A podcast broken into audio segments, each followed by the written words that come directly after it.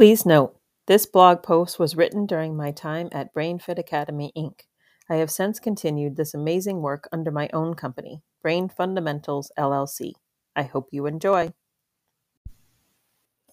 BrainFit Perspective What you see depends not only on what you look at, but also on where you look from. James Deacon. Can I give you a different perspective? A BrainFit perspective? I asked the mother of my seven year old client.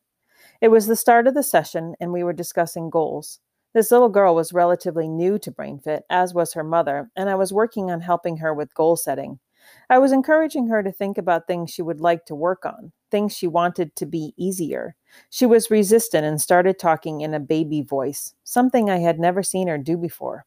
I knew what was happening. She was going into her baby brain. Her brain perceived this action, thinking about what was hard for her, as a threat. Her brain diverted the information to the brainstem, aka baby brain, and what we were seeing was a flight reaction, the flight of the fight, flight, freeze response. I've talked many times before about this response and the reactions it can cause, but when you look at this situation, this little girl was reverting back to something that perhaps made her feel safe baby talk. Quite possibly, it took her back to a time earlier in her life, or maybe it was just a way to gain attention from her mother, also to help her feel safe. Remember that fear can play tricks on us. It can trick us into thinking that we're in true danger. It can trick us into an urgent need to feel safe in order to protect us. It does this on a subconscious level, and most times we don't even know that it's happening. In fact, other people may have trouble recognizing it too. Which brings me back to the first line of this post me wanting to offer a different perspective. You see, this mother seemed to be thinking that perhaps her daughter was doing it on purpose, that perhaps she wasn't focusing and was just being silly. So her mother responded in a way that many parents, including myself before BrainFit, would have. She had a little chat with her daughter, asked her to focus and to try and come up with a goal for our session. And you know what? I totally get it. Like I said, I would have responded the same way before I learned all that I have from BrainFit Academy.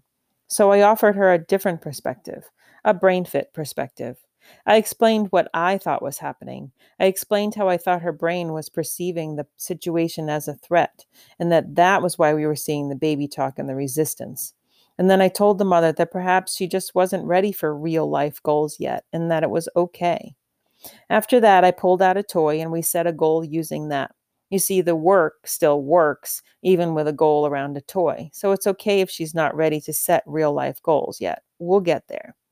We look at things from a different perspective at BrainFit Academy. It's one of the things I love about the company. If you're interested in learning more about our perspective, read more of my blog posts. It's why I wrote them, to share our perspective and to tell our story. I hope you enjoy reading them as much as I enjoyed writing them.